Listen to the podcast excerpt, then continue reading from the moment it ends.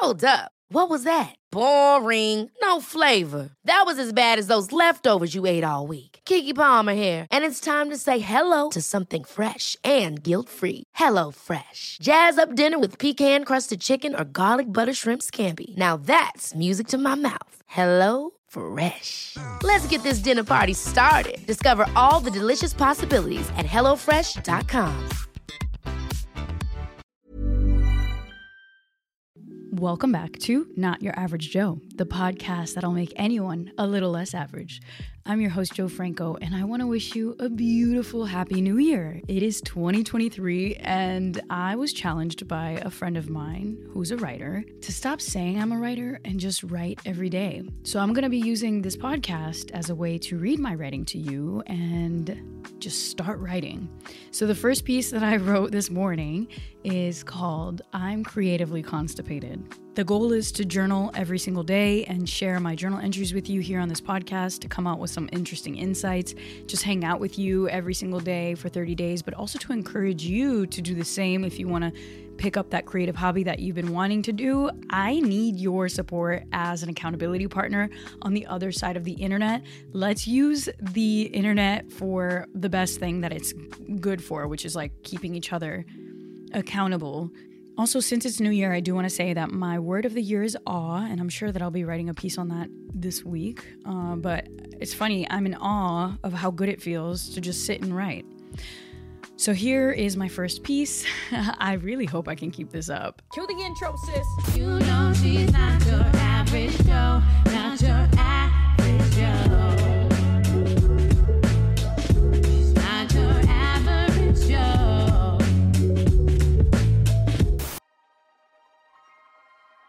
I'm creatively constipated.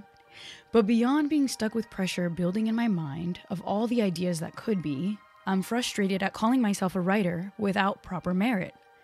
Runners run, learners learn, teachers teach, dancers dance, which leads me to the obvious conclusion that writers must write. The funny thing about a creative identity is that it takes far more commitment than often given credit. The stereotype of a lazy artist is probably society's biggest deception because anyone with a creative spirit knows that it takes otherworldly and relentless dedication to get creativity out of you. And if the ideas stay trapped inside of your mind, you feel blocked, clogged with a mountain of brilliant could be's and should be's that fester and make you feel like crap. Enough is enough. I'm bringing out the plunger with this challenge. And to be honest with myself, I've known this forever. The truth is a simple equation time plus craft equals mastery. My older brother has drawn his way through life since he was old enough to hold a pencil. His characters come alive on the page, becoming his closest companions, and he literally can't help but illustrate the worlds he thinks up in his mind. Whenever we speak, he's built a few more, and I'm in awe of how his mind and heart produce such dimensions that would never exist if they hadn't come from him. He has two young kids, a full time job, a wife, and a house to upkeep, and still finds time to draw because he cannot help but make art. My sister has sung her literal heart out for as long as I've known her. She plays gigs and practices multiple instruments for hours, not because anyone told her she should, but because she's a magnet to music. She captures her emotions eloquently through melodies, rhythms, and words that project out of her so beautifully, it brings tears to strangers who watch her sing. She has three jobs a preteen, a dog, and two cats, a boyfriend, and still finds time to sing because she can't help but make music. As an admirer of these two gifted people that I'm grateful to call my siblings, I'm taking a page from their book and writing my own, sharing it here with you to stay accountable. Writing is like a childhood friend. I first learned to read and make my own sentences in Portuguese while sitting on my grandma's knee surrounded by yellowed books. Then I learned English as a six year old, scrambling to make sense of the new foreign sounds. The minute I understood the rules of the writing game, I was hooked. By the second grade, I had published three small books, hand drawn illustrations and everything, chronicling the life of my caterpillar named Freddie, and two fictions about a magical sled and an unusual egg. As an angsty teenager, my feelings spilled on black page journals where I'd scribble my crush's name in purple gel pen, wondering if he liked me back. He didn't. But I didn't consider it wasted ink because the feeling alone pushed me to write. I should actually write him a thank you note. A page from my journal is like a plane ticket that transports me back to the time, place, and feeling of the scene if it's described with delicious detail. The only way to achieve such depth in writing, though, is if the writer themselves allows their mind to wander in dreamy, deep, and sometimes even dark places. Writers must follow their curiosity down a train of thought as though they were mischievously tugging away at a loose string, only to realize the more they pull, the more unravels. Writers must shock themselves by exploring crevices of their own minds that rarely see the light of day. Because to be a writer is to be a student of humankind and spirit, striving on a daily basis to snuggle up closer to some sliver of truth yet unsaid. And to write well, we need to dedicate ourselves to feeling and observing and playing with a thought like clay that's begging to be molded. Maybe this unfiltered rawness is required for all art forms to get the good stuff. Creatives wear a cloak of courage to create honest work that honors their own intentions. Even if it's only on temporarily, creatives must be fearless when they put things out into the world because it's not just about the creator, but the recipients of the creation as well. I often find myself crying while I write, only to be amazed that the listeners or readers cry in almost the exact same places I did as I was writing. Sharing art is an act of service to touch others and remind them of the very reason that life is beautiful. We can feel things good, bad, shocking, scary, all of these emotions that make us primitively human. And yet we have the magic that allows us to infuse these feelings to be relived in the hearts and minds of complete strangers through our art. How wild is that? The only explanation I have for that is that creativity is divine. We crave expression as soon as we're born, maybe even before water, food, and shelter. But why dedicate our lives to such emotionally taxing work? We could easily sit in a creative constipation, letting days turn to years of all of those projects we could bring to life but never do. I asked my friend, who's an artist, this question that now I'll ask you Why do you make art? His response Because I want to make a living creating what I want to create. Why? I ask. Because I want to make things I like. Why? I follow up. Because I know nothing about my ancestors, and maybe I could be the first one to leave things behind for my family. This is when it hit me we create because it's like reproducing our essences in art form.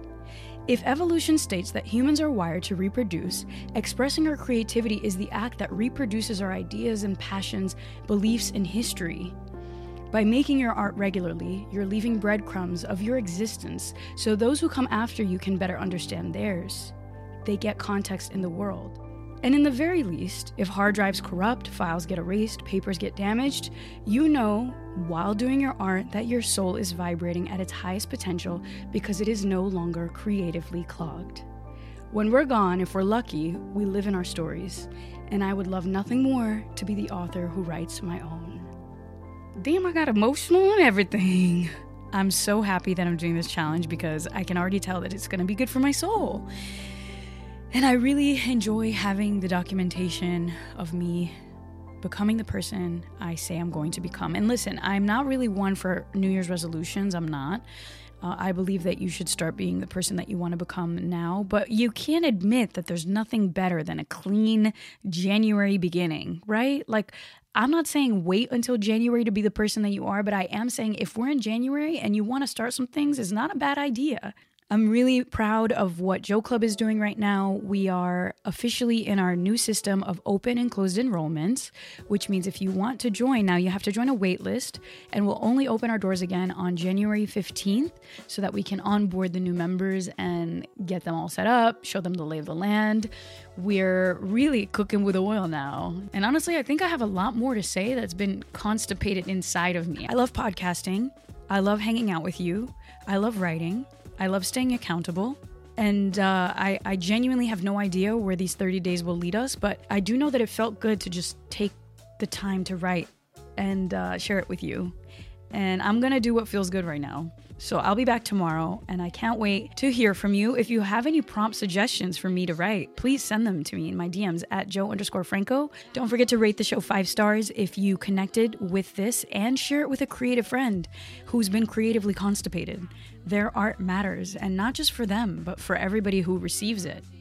It's magic, and it's dope that we could just do this. So I'm gonna do it. Huge shout out to Lukas again. By the way, he has an amazing newsletter that I'm linking in the show notes so you can follow along. He's a great writer, but also he's consistent and he's been writing daily for over 100 days online and in his journals for like 600 days plus. So this guy, he's telling me if you do it every day, you will do it every day. And I'm like, all right, we're going to do it every day. And uh, I'll see you tomorrow. Bye. Hey, yo, come listen to my girl, man. What you doing? Shit.